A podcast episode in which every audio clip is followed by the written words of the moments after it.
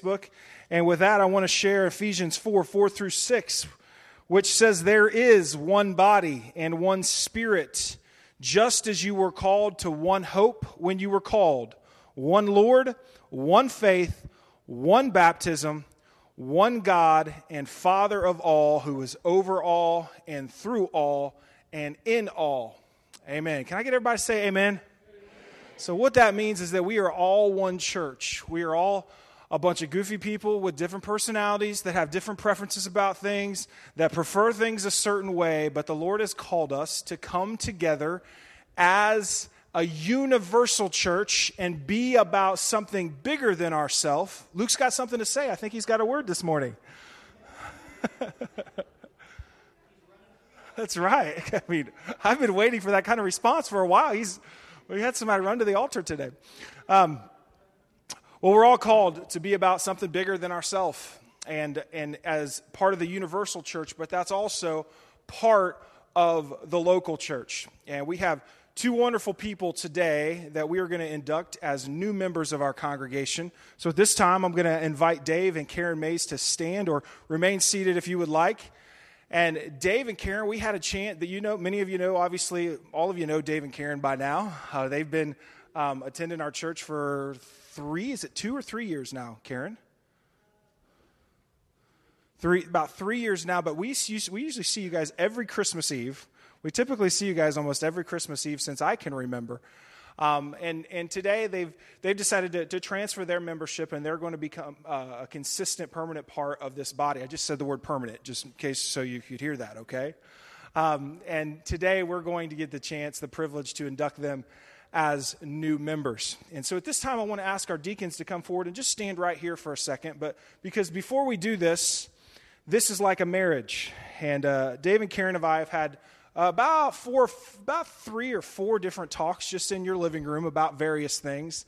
And we spent some time uh, about three, four weeks ago, just going through the membership course that many of you have had a chance to to go through, and just spent some time together encouraging and commissioning each other on what it means to be a part of the church today. One of the things that always comes up in that class is that you notice there's a lot of things that churches are about that weren't in the Bible. And you also notice a lot of things that were in the Bible that the church was supposed to be about that the church isn't about that much today. And so sometimes we need to get together, even on mornings like this, and remind us that we have a commission from God's Word um, to make disciples of all nations, baptizing in the name of the Father, the Son, and the Holy Spirit. And Dave and Karen have made the decision to become part of this congregation and be part of this community as we fulfill that mission together. So, as this is like a marriage, I'm going to have a couple vows for you to say. And then the congregation is going to have a vow up there that they will, will share in just a few moments in response, okay? So after this one, you will say, I do, okay? Friends in Christ, as you have previously made a confession of your faith and been members of his church, we rejoice in your decision to become members of this congregation in full covenant relationship with the believers who worship and serve God in this place. And do you now, in this moment, reaffirm your faith and in loyalty to Jesus Christ, our Lord, and his gospel? If so, say, I do. And as you unite with this church, Will you worship, serve, and share in its program, supporting it by your earnest prayers, regular attendance, loyal service, and faithful stewardship as God gives you strength? If so, say, with God's help, I will. Amen. Do you, last one, do you promise to live and share with us in the bonds of Christian fellowship, giving and receiving Christian love, sharing and bearing one another's joy and pain? If so, say, I do. Amen. And now, this is for all of you as well, for the deacons. Your congregational vow is right up there. If you can turn and read that one there. Oh, that's right. You got the screens. I was wondering, why aren't you guys listening to me? Okay. You got the one in the back. All right. Let's read this together. We welcome you with joy and affection into this household of faith. We pledge to you our help, our prayers, our concern, that we may increase in the knowledge and love of God. We trust God for strength to follow you with you in Christ's way, keeping together the unity of the Spirit in the bond of peace. Amen. Amen. At this time, I want to invite our deacons, if you can just kind of make your way around them, like in a circle there. And you, you don't have to lay hands on today, we'll, but uh, extend your hands forward. And we're going to invite all of you to join us uh, as we have a word of prayer together. All right? Let's pray. Well, Lord, we thank you for the privilege that it is to be in Christian community. And we recognize it is a responsibility, it is a choice, and it's also something that we revere when members say yes to be part of a local body. It says something about them, but it also says something about us. We now have a mutual responsibility to each other to encourage and empower each other to grow in the name of the Lord. There's this mystery that as we are part of a church, we're reminded that there are people here that we need and there are also people here that need us. And this will happen on different times, and often at times when we least expect it, and often not even on the terms that we would choose. We need each other. And as part of this body, as Dave and Karen are joining, we are excited because we know we will all continue to grow eat together. And we will be better people because we have them in our lives. So, Lord, thank you for this unity. In Jesus' name we pray. Amen.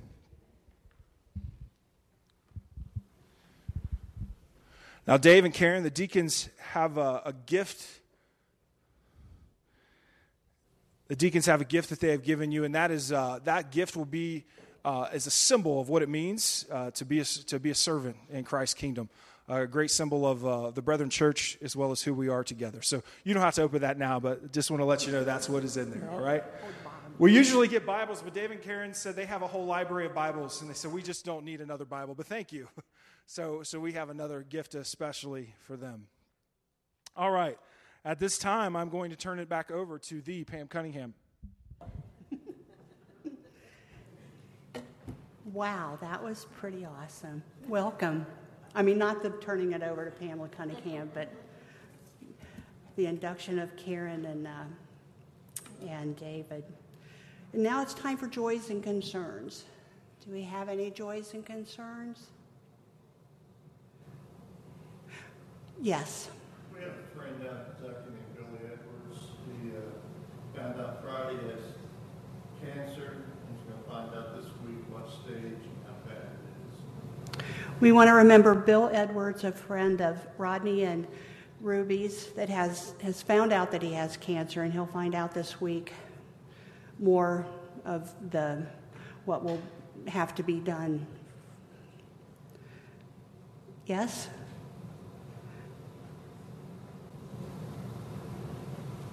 My stepson, Jimmy, passed away Thursday night.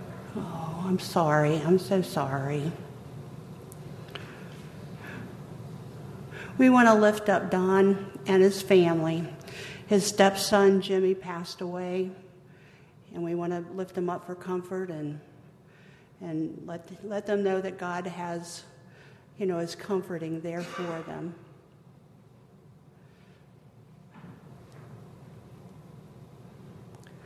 Is there any others? I'm sorry, Karen. You're invisible.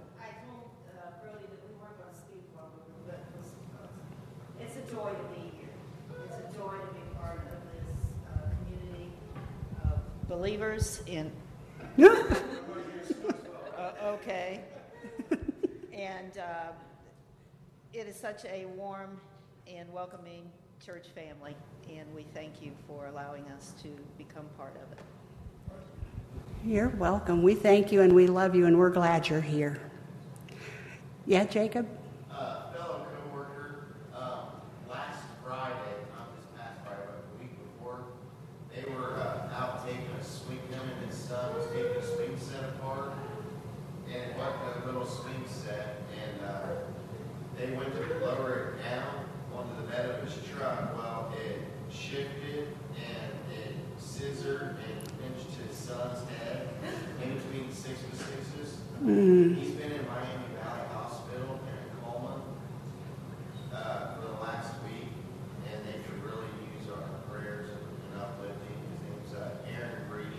Aaron Brady.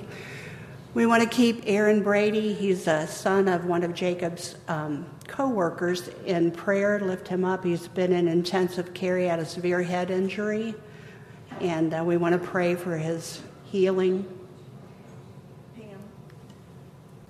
I'd like to keep Janet Harden's family uh, in our prayers. She passed away Friday night, and that is my boss. Oh, I'm sorry. Nelson Harden.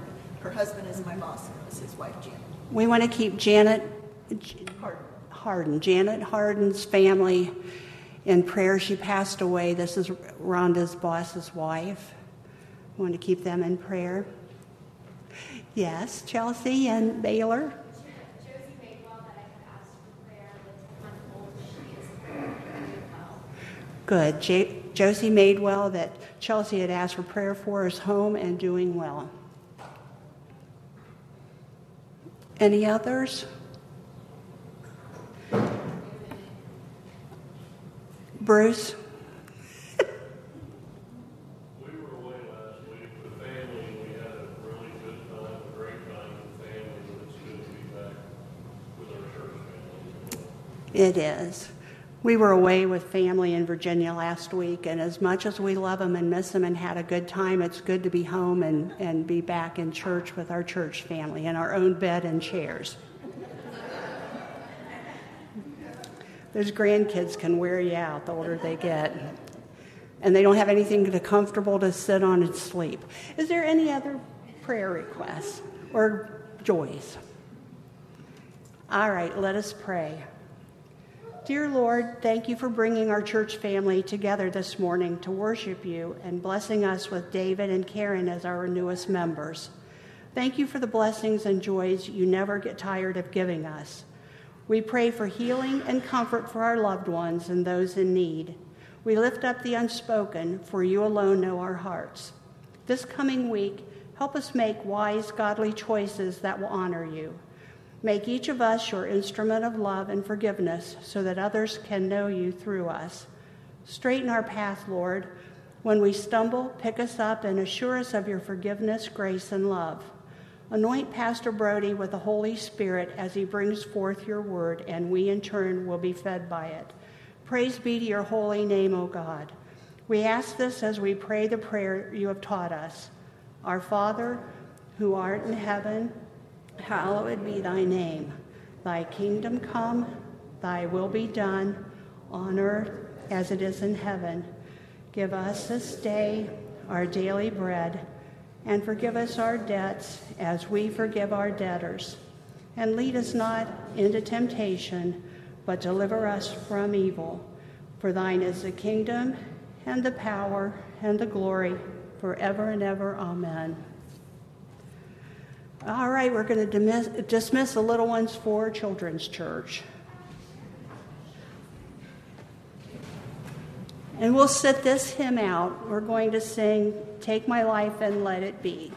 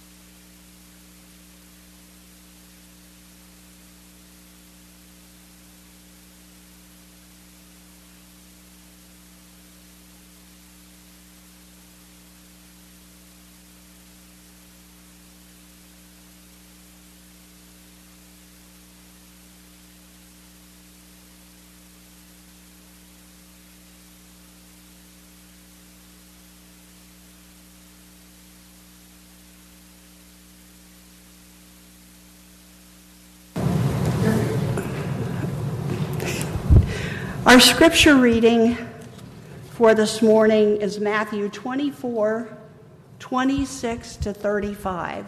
So if you've got your Bibles and want to read along, you need to open them because it won't be on the overhead. So if anyone tells you, There he is out in the wilderness, do not go out. Or, Here he is in the inner rooms, do not believe it. For as lightning that comes from the east is visible even in the west, so will it be the coming of the Son of Man. Wherever there is a carcass, there the vultures will gather. Immediately after the distress of those days, the sun will be darkened and the moon will not give its light. The stars will fall from the sky and the heavenly bodies will be shaken. Then will appear the sign of the Son of Man in heaven. And then all the peoples of the earth will mourn when they see the Son of Man coming on the clouds of heaven with power and great glory. And he will send his angels with a loud trumpet call, and they will gather his elect from the four winds, from one end of the heavens to the other. Now learn this lesson from the fig tree. As soon as its twigs get tender and its leaves come out, you know that summer is near. Even so, when you see all these things, you know that it is near, right at the door. Truly, I tell you, this generation will certainly not pass away until all these things have happened. Heaven and earth will pass away, but my words will never pass away. Thank you so much, Pam, for getting through all of Matthew 24. Where did you start? 26, right?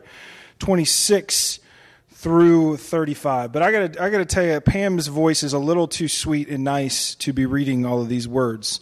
Well, what's the guy's name? Who's who's Darth Vader's voice? What's his name? Earl is Earl Jones Jr.? Is that right? James Earl Jones, that's right. I think this this may best be read by him, okay? When it says so it says wherever there is a carcass, there the vultures will gather. The sun will be darkened and the moon will not give its light. This is what this passage is really like in Matthew 24. But we, I put that question up last week. I, I, I said, Are these the last days? Now, what inspired this message is simply the fact that I was asked that question. I could probably count on two hands how many times I was asked that question um, by some people that attend this church and some people that just know I'm a pastor for, you know, somehow and like you know all this stuff that's going on is i mean is this it? Is this really it? Are these the last days? And um, so today i wonder if some of you still uh, have those kind of questions if you still wonder about those kind of things. And and so we're going to try and answer we're going to try and answer that, those questions for you the best that we can today. But we are going to get into a book uh, a, a chapter of, of the bible in matthew 24 that Pam has already read a portion of. I'm hearing an echo. Is that is that the Facebook? okay, try, try to figure out. Okay, um, in Matthew 24, we have a passage of the Bible that is in a language, uh, uh, excuse me, a, a literature genre that people call apocalyptic literature. Now that means um, well, the word apocalyptic just, just basically has to do with something being revealed. You kind of get two words put together to uncover or to unveil, to, to bring about a revelation, to understand something that we don't know all of the details about right now. And the challenge with apocalyptic literature it is that it is often very metaphorical. It is doesn't we don't know often which time period it speaks to. It is written in such a way that these are signs and these are things that you can expect, but you're not going to know how exactly all of this is going to work out. Um, could say a lot more about that, but I think you get the point. So, some other books in the Bible that are considered apocalyptic are, of course, the book of Revelation. Of course, the book of Daniel, many portions of the book of Daniel. We have apocalyptic portions in the book of Zechariah. Um, we have some portions as well in the book of Ezekiel. Um, and many people try to pull uh, some of Isaiah and some of Isaiah's prophecies into apocalyptic literature and having a future meeting. And so, before we get into this book, before we get into Matthew 24, we've got a lot more reading to do, and I'm not going to do my poor, you know, James Earl Jones voice when I read it, I promise. But, but, w- w- but I want you to understand just a little bit about ways people have been interpreting apocalyptic literature, um, the ways, the different ways that scholars interpret apocalyptic literature. So here are these things, and we're not going to spend a bunch of time on them, but it is good for you to understand this if you are a student of the Bible that ever picks up one of these books. Okay? The first way that people interpret these things is preterist. Now, the reality is there's a lot of truth to preterist interpretations. This Matthew 24, even some things in the book of Revelations. Preterist means that many of these things that were foretold by Christ were fulfilled pretty quickly after this, this prophecy. That many of these things were already fulfilled right after Jesus talked about them. And um, you'll, you'll hear me mention the abomination that causes desolation. Well, when you hear scholars talk about that, they like to talk about Antiochus Epiphanes, which took place in the Maccabees. Well, that actually, uh, we're past the Maccabees at this point. When Jesus is saying that, Antiochus Epiphanes already happened. Many people believe that he was referring to Titus, who was going to be one of the next emperors of Rome. We'll talk about that in a little bit. But, but, but Jesus is referring to something that was getting ready to happen in the next in the upcoming years you know 10 to 20 years. Okay that's most people there are people that just look at apocalyptic literature from a preterist only point of view. These things will fulfilled immediately after they were spoken. Okay then of course there's also the futurist point of view which is the opposite of that that none of the things in apocalyptic literature have been fulfilled yet. They're all talking about something that's going to take place down the road in the future and then you kind of get into the complicated one, which is the historicist, historicist dispensationalist, is another way of saying it, which is kind of the most popular translation of the book of Revelation and things like Matthew 24 where people try to piece it all together in mixed ways. Like, well, this was fulfilled immediately. Um, this is what's going to be fulfilled in the future. But actually, this one has dual meanings because it was fulfilled here at this point in time, but it's also a type and a metaphor of how it's going to be fulfilled in the future. That's where you get that historicist, dispensationalist interpretation of apocalyptic literature. And then there's the fourth one, uh, which is the idealist which is say that you can't even try to interpret any of this stuff because you're not supposed to. It's all a metaphor, it's all an ongoing ideal, a metaphor of good and evil. And it's all metaphoric language that is not meant to be interpreted literally. And then there's the last, I think you can understand that fifth one, which is literal. To say that this stuff needs to be interpreted literally. That means it's not a type or a metaphor, it literally means that, that um, certain dragons are going to come out of different places. Well, that's, you don't see that in Matthew 24, but, but you see that in the book of Revelation. You're going to see this creature with all these different heads, and it should be interpreted literally. Okay? Now, you want to know the problem with apocalyptic literature? It's not a problem, but all of those are technically true. They really are. There's, there's parts of this that we can interpret preterist, in a preterist perspective, from a futurist perspective, from a dispensationalist perspective, from an idealist, metaphoric perspective, and of course, literal. The thousand reign of Christ in the book of a thousand year reign of Christ in the book of Revelation is most scholars believe that is something we can take literally. Okay. Now, I share that all that stuff with you before we get into this book because it is a big book and I want to read all of it today. I want you to know these kinds of things before we read this because how many of you just well I'm not going to I'm not going to have you raise your hands but if you have your Bible, okay? Go ahead read through your Bible with me this morning, okay? If you don't have your Bible, not yet, but in a minute I'm going to ask you to close your eyes while we read through this text. Because I want to ask a couple questions of you this morning. And and that's going to be to consider, imagine what these days will be like. Okay? What's being referred to Matthew 24. But then here's the one I want to hear from you at the end of the reading. How may we see when you heard when you hear the reading of Matthew 24, how do we see some of these things already happening in our world today? Okay? That's the question. I'm going to take hands raised to answer that question when we're done with this passage. How many of you here, what are things do you see may already be happening that are mentioned in Matthew 24? Okay? So I want you, if you don't have a Bible, it would be better if you just close your eyes and listen. Okay? If you have a Bible We're not going to put it all up here because it's a lot of words and you can get confused and be squinting and, and trying to figure out what it was that, that we said. So I just want you to relax and listen and imagine, okay? So before we do that, let's pray as we read the Lord's word. Well, Lord, we thank you for your word. We thank you in a moment on this Sunday. We can allow one of the, the hardest books of the gospel to interpret in Matthew 24 to speak to us. And that is the beauty in this word is that there's so much truth that is applicable for today if we will slow down and listen to what you are telling us, to what you are commanding us, to what you are commissioning us, rather than get bogged down by all of the details and all of the things that we don't know. What a universal truth. May we learn to be obedient to your word rather than consumed with all of the things that we don't know, with all of the things that are out of our control. The living God has a word for us today.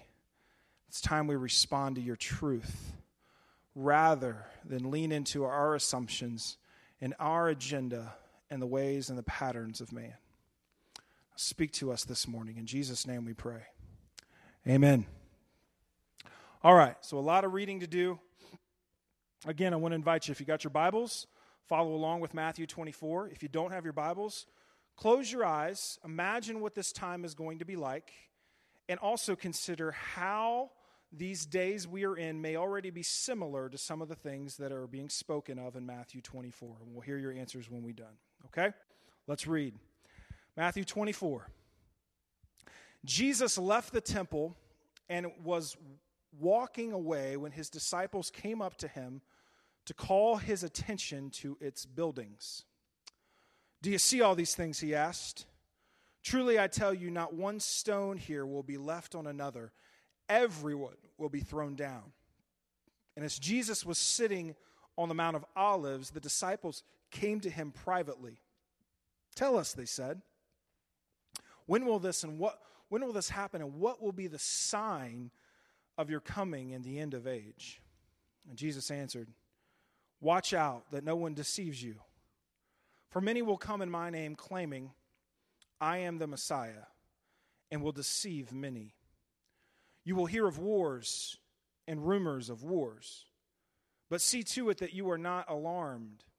Such things must happen, but the end is still to come. Nation will rise against nation, and kingdom against kingdom. And there will be famines and earthquakes in various places. And all of these are the beginning of birth pains. And then you will be handed over to be persecuted and put to death. And you will be hated by all nations because of me.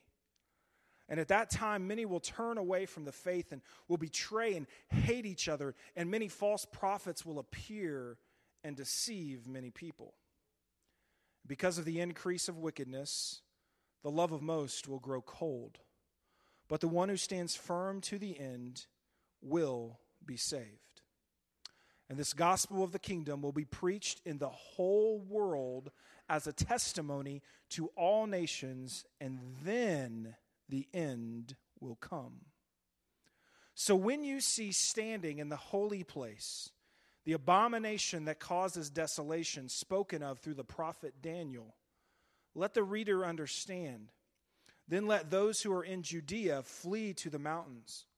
Let no one on the housetop go down to take anything out of the house. Let no one in the field go back to get their cloak. And how dreadful it will be in those days for pregnant women and nursing mothers. Pray that your flight will not take place in winter or on the Sabbath, for then there will be great distress, unequaled from the beginning of the world until now, and never to be equaled again. And if those days had not been cut short, no one would survive. But for the sake of the elect, those days will be shortened. And at that time, if anyone says to you, Look, here is the Messiah, or there he is, do not believe it. For the false messiahs and false prophets will appear and perform great signs and wonders to deceive, and if possible, even the elect. See, I have told you ahead of time. So if anyone tells you, There he is out in the wilderness, do not go out. Here he is in the inner rooms, do not believe it. For as lightning that comes from the east is visible, even in the west, so will be the coming of the Son of Man. Now, Pam had read all of this, so I'm going to skip down to verse 36. But about that day and the hour, no one knows, not even the angels in heaven, nor the Son, but only the Father. As it was in the days of Noah, so it will be at the coming of the Son of Man. From the days before the flood, people were eating and drinking and marrying and giving in marriage. And up to that day, Noah entered the ark. And they knew nothing about what would happen until the flood came and took them all away. That is how it will be at the coming of the Son of Man. Two men will be in the field, and one will be taken and the other left. Two women will be grinding with a handmill, one will be taken and the other left. Therefore, keep watch, because you do not know on what day your Lord will come. But understand this if the owner of the house had known at what time of the night the thief was coming, he would have kept watch and would not have let his house be broken into. So you also must be ready, because the Son of Man will come at an hour when you do not expect him. Who then is the faithful and wise servant whom the master has put in charge of the servants in his household? To give them their food at the proper time. It will be good for that servant whose master finds him doing so when he returns. Truly, I tell you, he will put him in charge of all of his possessions. But suppose that that servant is wicked and says to himself, My master is staying away a long time. And then he begins to beat his fellow servants and to eat and drink with drunkards. The master of that servant will come on a day when he does not expect him, and in an hour when he is not aware of. He will cut him to pieces and assign him a place with the hypocrites, where there will be weeping and gnashing of teeth. Thus saith the Lord in Matthew 24. Now, as I read quite a bit of that, read all, pretty much all of that chapter with Pam's help, I want to just real quick before we get into this ask you that question. What have what have did you re, did you hear me read that you sense maybe has taken place today that you saw in that text? Anybody have anything that stuck out to them that you'd want to share?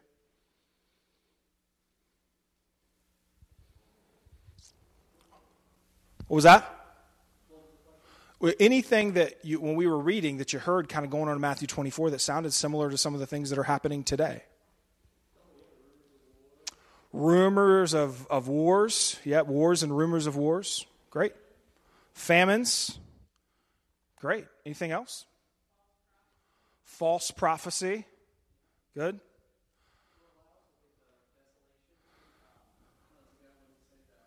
Abomination that causes desolation. Make a song out of that, huh? Uh, the way it rhymes.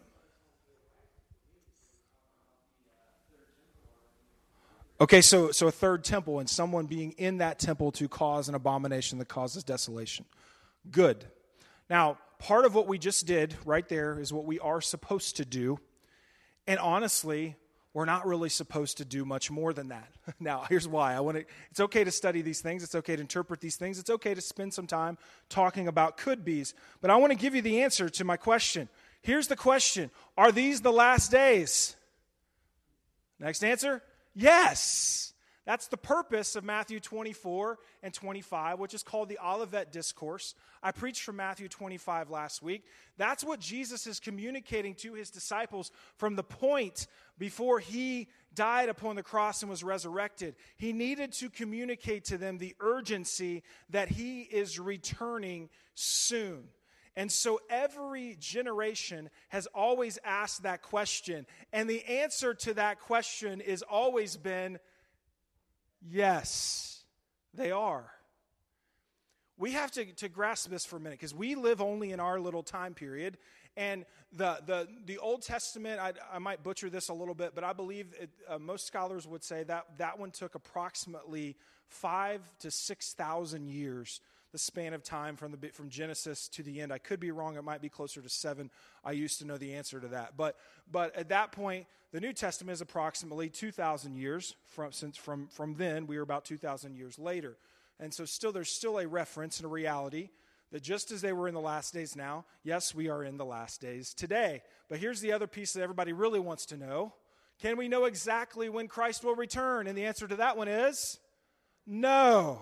What does it say in Matthew 24 36?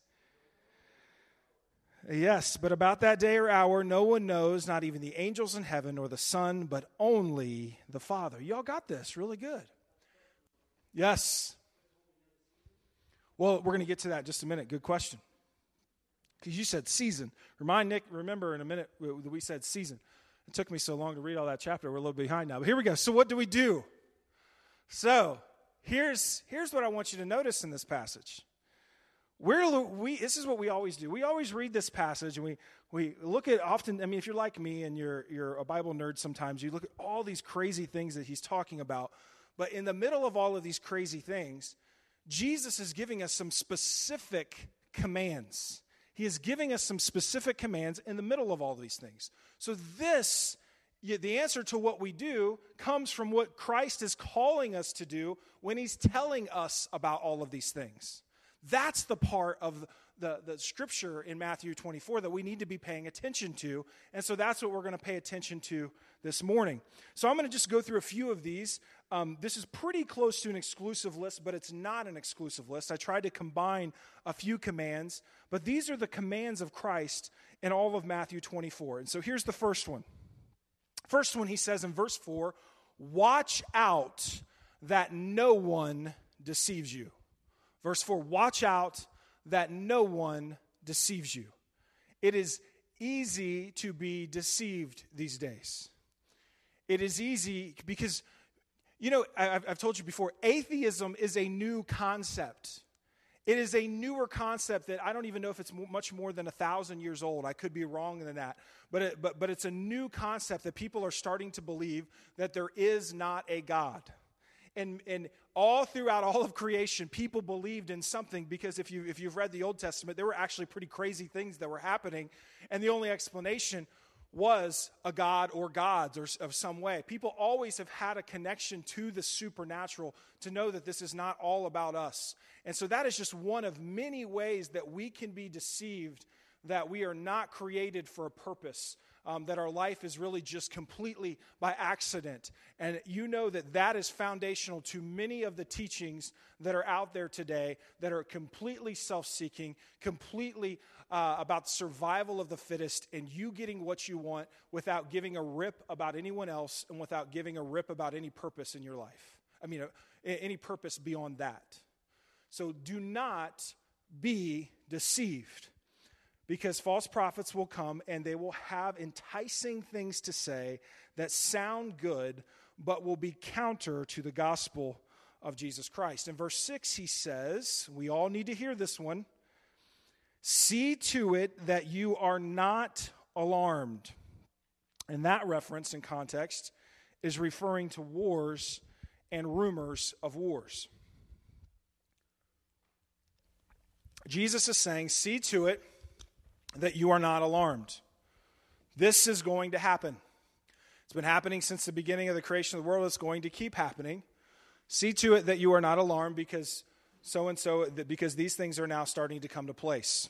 Okay, so to not be fearful because all of these things are happening, there, this is expected. The wars and the rumors of wars are expected to take place. And then verse 16 through 20. Here's what he says. This one's interesting. He says, Flee and pray for your flight. That means if you're taking, you know, United Airlines or whatever, it doesn't mean that. But he says, Flee and pray for your flight when you see the abomination that causes desolation. I talked about that a little bit um, about how Jesus is referring to this in Daniel He's referencing Daniel, but after Daniel's prophecy was Antiochus Epiphanes, who took place in the Apocrypha. It's, the Apocrypha is the section of the Bible that many Catholics have that, that Protestant churches don't have. And there's four books in the Maccabees that talk about this guy, Antiochus Epiphanes, who caused an abomination. It causes desolation. He sacrificed a pig in the middle of the temple, which was a big, big no no. And that language the Jews of the day would have been familiar with. So it caused a rebellion. Judas Maccabeus rebelled, and then they began to overtake. So this is something they were all familiar with. And many could say that another one came with Titus. But the point here that Jesus is making is that there are going there there will become circumstances in your life whether you got yourself in these things or they've happened to you that you need to get the heck out of. You need to, to leave. You need to get out of this situation before it gets worse. And now we need to be people who are discerning that need to understand when those times have come for us and when those times have come where we are being restricted in some way uh, that we that we will ulti- that we could ultimately be destroyed and we will ultimately c- come to a point without escape. This is what this warning is in Scripture. When you see the abomination that causes desolation, when you are in a, in a context, in a situation that is, is, is operating counter to God, there may come a time where you need to flee. Now, I think this is interesting because we're talking about end times, so I might as well say the word rapture. Okay? If I were to talk about the rapture, which is when many believe the calling up of the Lord, uh, which is referred to in Thessalonians, a time when all of the church goes up to be with the Lord, and many believe that they will return to judge all of creation. Now, that is a common theory called the rapture. Rapture just simply means caught up. That word is not in the Bible. Um, but that is a, what I just gave you is a pre tribulation interpretation of the rapture. If I were to talk about the rapture, I could put up three different theories pre tribulation, mid tribulation, and post tribulation, which has to do with the time of when that would happen. My point here is to say in American Christianity, we love pre trib rapture. That means that we are going to, we're not going to be people that have to go through some of the scariest times on earth, which is often referred to in Scripture as tribulation. And I don't know that that's not true. I probably lean towards that theory but I, even as your pastor, I'll tell you, I don't hold strong to any one of those theories because you see evidence of all of them in Scripture. And what Jesus is saying in this text is one of those that is counter to that, that counter to pre trib, that he's saying times are going to get really wicked and you need to get out of those situations if you can. Doesn't sound like, according to Christ, just in this text, you got to take all this with the scope of all of Scripture. It doesn't sound like he's that, you could be that confident in a pre trib rapture from looking at a text like this. And so all of these things are theories. Anything anybody's ever taught you about the rapture, I don't care what they think they know, it is theoretical. And but because the message that Jesus is saying is that you need to leave these destructive situations. So he says, uh, flee and pay attention to, that you can get away.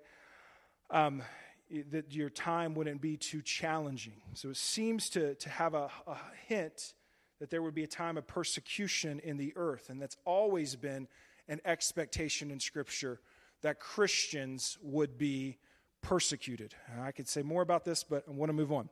Verse 23, verses 26. He says, Do not believe it. And he's referring to those that have said, those that are saying that Jesus has come back because the important countertext to that comes right here in verse 27.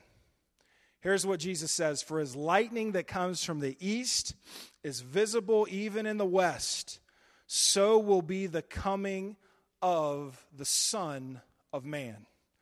In other words, you're all going to know. Everybody's going to know, okay? It's not going to be some little pocket of the world here. They're going to say, We found the Messiah. This is really him. No, we're all going to know when he returns.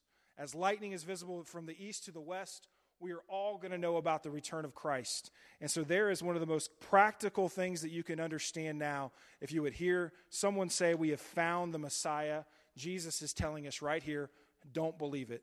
You're going to know when I return. All right? Can I get an amen on that one? It's right here in Scripture. So, here's what he says. Nick, you talked about seasons. This is the one that this verse can really bug people sometimes. A lot of this stuff, I gave you all those interpretations, ways of interpreting this, because it is very hard to interpret because you weren't supposed to interpret it. They are meant to be signs to point you to something. But what we are supposed to hear is the things that I'm telling you now, what Jesus is telling us to do. And in verse 32, he says, Learn this lesson from the fig tree. This may be the main point of this whole message. He says, When the leaves get tender, summer is near. Now, the problem that I have with the season is that has there only been one winter and has there only been one spring? Right. And with a fig tree, was a fig tree going to show leaves one year? And then were they going to go away? And then are they going to come back? And then are they going to go away? And then are they going to come back? See, part of what's what's that? Yes, the fig tree gets pruned. That's true. But what we see, and that, that goes back, now we got to go back to the vine, which Jesus was, was just mentioned in, in John as well. But, but what's, what's going on here, guys, is that there have always been seasons where generations have seen these kinds of things happen. And Jesus says, It. I like how he says that, at least in that text. He says, uh, where we have verse 32. Now, learn this lesson from the fig tree. As soon as its twigs get tender and its leaves come out, you know that summer is near. Even so, when you see all these things, you know that it is near, right at the door. Okay? Then he gets into the generation will not pass away and all these kinds of things. But there's a reality from the fig tree that we need to be reminded of that every generation has seen these things and believe that they are the, the, the beginning of the end. here's the crazy universal truth Are they? Yes.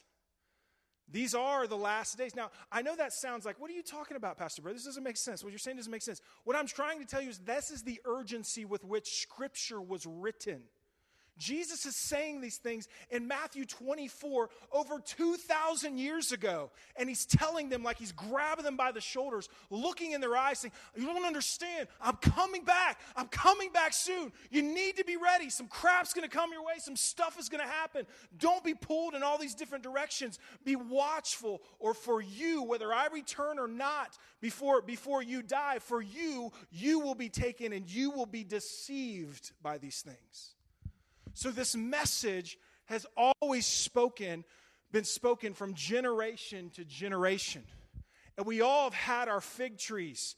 We, we, other generations have had their moments of COVID 19. Some of you have, not COVID 19, but those moments of wondering, oh man, what is this? What about the Cold War back in the 80s? We didn't know if when you guys used to have to go and have those drills, what'd you do? Get under your desks? Like for a nuclear attack, that was going to help you, right? Oh, I'm good. I got, a, I got a school desk. If there's a nuclear bomb, we're going to be good right here. Remember those days, right? Uh oh. See? You, you, they've all had, what's that? There you go. We've all had, generation to generation, they've all had those moments. And Jesus' message is, is, is the same throughout Matthew 24 and in other apocalyptic books you need to be ready. Just as they do, as the Jews do when they have, um, Orthodox Jews do when they have a Seder dinner like we're going to try to have sometime in the future. One of the last things they do is they leave a door open for Elijah the prophet. That's just a symbol. Elijah is one of the prophets that is believed to come, and he's going to come and prophesy immediately before the return of Christ in the middle of the tribulation. Okay? But that is a symbol that speaks to them in that moment, just like the Bible should speak to us in this moment, that tomorrow this could all happen. And if it doesn't, still tomorrow for you, everything in your life could change. Everything that you hold so dear, everything that is so comfortable to you, could change. All of your foundations could be shaken, and they could all change. Are you ready for that? Spiritually, are you prepared? Are you founded on truth? if everyone wants to go in another direction that is different from you? This is the, the command all throughout Scripture that we must be ready, we must be prepared. And so here's what, what, that's what the next one is in verse 42. He says, Keep watch because you do not know when the Lord will come. In verse 43 and 44, he says, But understand this, you must also be ready. Have you ever captured this in, in Revelation and apocalyptic literature? That there is a clear reason why you're not supposed to know the day and the hour because your commission on this earth is supposed to matter to you right now, in this moment. I know that not in five years from now. I know that doesn't sound that profound to you, but here's how we say this all the time. It doesn't mean it's supposed to matter when you feel a little better, when physically you start feeling better, when your schedule is not as busy, when you get older, or, or when you get, or, or, or when things aren't as busy in your life. Um, it's not that your time was 10 years ago. We all need to be ready now because the text says, the text actually says in verse 44 for all of us, even Christians, so you must also be ready because the Son of Man will come at an hour when you do not expect him. See, it's not the, your knowledge of end times events that will prepare you for the coming of Christ. It is your watchfulness. It is aligning your life with the will of God rather than the schemes and the agendas of man. And think of all of the patterns of the schemes and agendas of man that we can fall into the patterns of comparison the patterns of greed, the patterns of vengeance, the patterns of division, the patterns of pride, of self pride. And see, the Lord works in ways of generosity. The Lord works in the ways of patterns of service. The Lord works in ways of integrity, works in ways of unity and forgiveness, as we've spoken of in recent weeks, affirmation. He's called us to speak life into each other remind us of who we are, even as we prayed that prayer for, for Dave and Karen as they're part of our church today. Remind us of who we all are together. See, there's a pattern of life that you have developed at this moment. And even at this moment, you can change. Lift up your eyes and be watchful before the vultures gather, as the text reads. That's one of the sickest things in that verse. Where there's a carcass, there the vultures will gather. That's one way of saying sometimes the vultures do uh, that's uh, basically that's one way of saying of, of creation being left over turned over to the agendas and to the schemes of man to letting people have what they want and letting natural things do the Lord's work. And basically, they creating their own destruction. There's going to be lots of death, and there's going to be lots, lots of death before the Lord comes. Another way of saying, just like we said last week, we need to dig it back up before it's too late. This is what the Lord is saying before it's too late. We have a commission to be watchful, commission to be prepared. We have a pattern of life, all of us do that we've fallen into. Some of those things may be good, some of those things may not be. May be more influenced by our culture than by the will of the Lord. So, as we close today, let's just take a moment and reflect upon our own lifestyle. Will you bow your heads with me as we pray? Well, Lord, as we come to the end of this message this morning, and we consider the will of the Lord, we consider the reality that you are coming soon.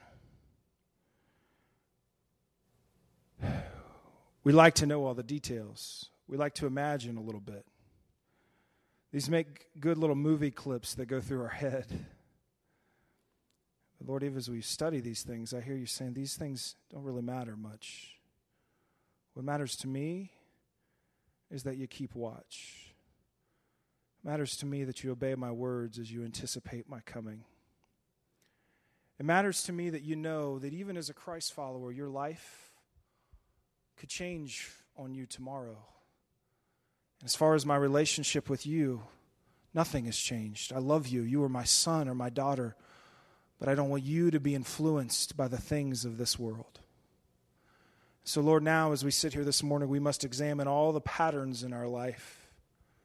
We think about that this morning that what we do when we get up, what we do, what we think about during the day, how we talk about people, how we talk to people, what we do with our money, what upsets us, the people we want to get back at, maybe the people that we want to serve, the things that we do with our time. Maybe examine our lifestyle and consider is this all, am I just following into an agenda that my culture has told me to fulfill? Or, Lord, am I yours? Am I a daughter? Am I a son of the living God? Because, Lord, I want to serve you above everything else in my life. I pray this this morning, Lord, as a reflection of this congregation. May our hearts be ready. May we be watchful. May we be yours.